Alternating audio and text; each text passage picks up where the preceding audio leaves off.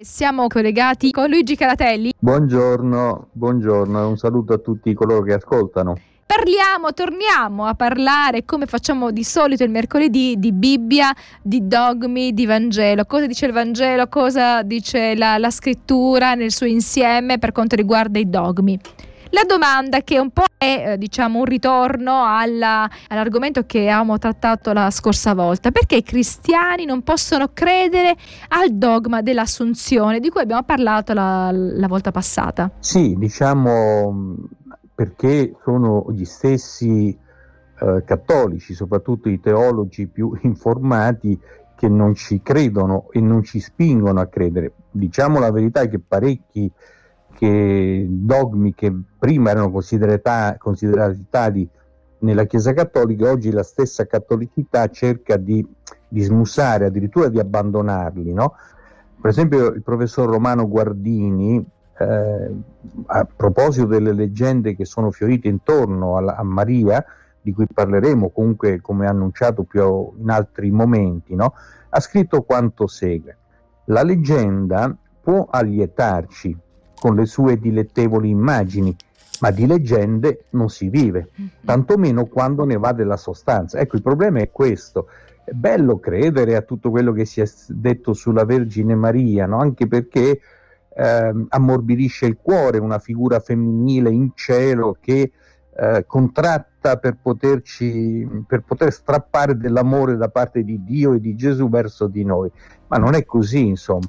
E per esempio un altro mm, teologo, questa volta di stampo protestante, Roberto Nisbet, dice quanto segue, perché noi non crediamo all'assunzione di Maria? Perché se fosse vera, gli scritti del Nuovo Testamento, prima di tutto ce ne parlerebbero, no?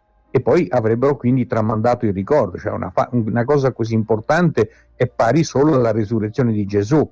Eh, Maria è morta mentre poi si scriveva eh, la parte finale del Nuovo Testamento, possibile che non si dica nulla in aggiunta e Dio non abbia permesso che si dicesse nulla, possibile.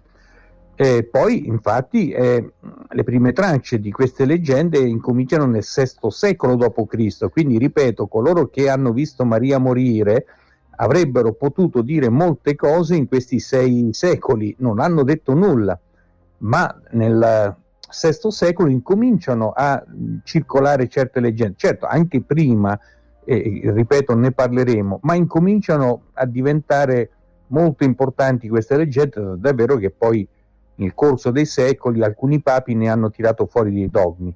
E, per esempio lo storico cattolico Zhu Jim eh, così parla proprio di questi racconti favolistici, no? Dal punto di vista storico il loro valore è assolutamente nullo, nullo. Dal punto di vista dottrinale questi racconti ci informano sulle prime soluzioni che la pietà cristiana diede al problema della morte di Maria, cioè si trovarono delle soluzioni, ma molto lontano dal periodo in cui Maria è vissuta e poi morta.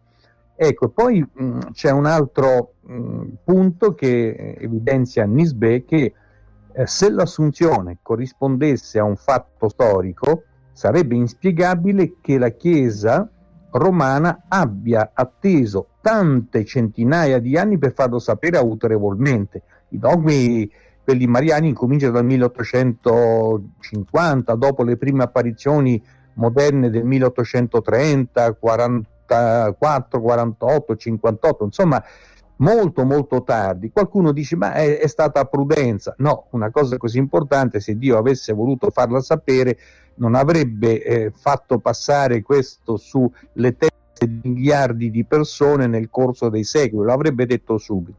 E poi l'ultimo punto, dice Nisbet, è che il, il dogma dell'assunzione non solo non ha alcun fondamento storico, ma addirittura contraddice eh, quello che viene detto nel Vangelo, un'esplicita affermazione fatta dall'Apostolo Giovanni, Giovanni capitolo 3, versetto 13, dove è detto nessuno è asceso al cielo se non colui che è disceso dal cielo, il figliolo dell'uomo che è nel cielo. Certo, insomma, Giovanni eh, è autorevole, no? E anche l'Apostolo Paolo scrive in Prima Corinzi, capitolo 15, versetto 50, Or questo dico, fratelli, che carne e sangue non possono eredare il regno di Dio, né la corruzione può ereditare la in, eh, corruttibilità. E qualcuno dice, beh, ma Maria era speciale, quindi è stata portata in cielo.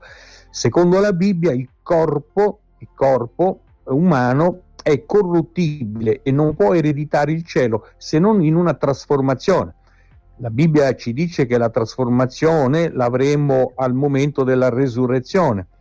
Ora, cosa dire di Maria? È morta e risorta? Non dice nulla il Vangelo, non dicono nulla i primi testimoni e gli storici, i teologi cattolici oggi incominciano a sospettare che sia un dogma valido, valido per la cristianità e da osservare. E tant'è vero che quando è stato proclamato molti teologi cattolici hanno alzato delle barricate, dice no, non possiamo far diventare dogma l'assunzione di Maria proprio in questo momento che in tema di ecumenismo noi, protesta- eh, noi cattolici ci stiamo avvicinando ai fratelli protestanti, i quali pensano che questo dogma sia un'eresia. Quindi, come vedete, il percorso storico ha portato a una riflessione anche in ambito cattolico e questo è benvenuto, insomma, è una cosa molto molto interessante e positiva interrogarsi fa sempre bene e approfondire, quindi questo è un invito per tutti i credenti a, diciamo, a, a studiare, approfondire la Bibbia, a vedere anche quello che le scoperte archeologiche oggi ci dicono, quello può essere anche un aiuto. Allora torniamo, torniamo a parlare dell'argomento che ormai ci vede insieme da, da un po' di tempo, quindi il discorso dell'assunzione, tu dicevi è stata molto tarda no? Questa, questo riconoscimento dell'assunzione di Maria, perché i Vangeli non ne hanno parlato? Perché Giovanni, l'ultimo apostolo a cui Gesù affidò Maria, non dice nulla, era importante dirlo, lo ha detto di, ah, detto sì. di Enoch, l'ha detto di Elia, no? poteva dirlo anche di Maria. Assolutamente sì, assolutamente sì. Infatti ehm, è proprio a riguardo di alcuni fraintendimenti che Maria ha ricevuto dagli esseri umani, dagli religiosi, diciamo, un'importanza che ne ha praticamente quasi distrutta la figura che ne dà l'Evangelo, no? Per esempio quando si insegna a invocare la Madre di Gesù con le famose parole Ave Maria, grazia plena, no? Io mi ricordo che quando ero bambino per potermi addormentare recitavo questo rosario, queste cinque Ave Marie e poi il Padre Nostro. E mi ricordo che puntualmente dopo due o tre Ave Marie mi svegliavo e in preda al panico dice oh mamma mia mi sono, ho interrotto la, la, la, recita del rosario. E riprendevo da capo fino a quando con lo sfinimento mi addormentavo ecco sono regole inventate dagli uomini no? ehm, perché il famoso saluto contenuto per esempio in Luca ti saluto Maria piena di grazia ha in qualche modo favorito l'equivoco che Maria sia poi dispensatrice di grazie. Ora che in cielo si dice facciamolo anche dispensatrice di grazia. Invece l'angelo eh, nel testo originale pronuncia queste parole quando Gesù nasce, salve o tu a cui è stata fatta grazia, mm. ed è diverso, perché si fa grazia a qualcuno che è condannato a morte.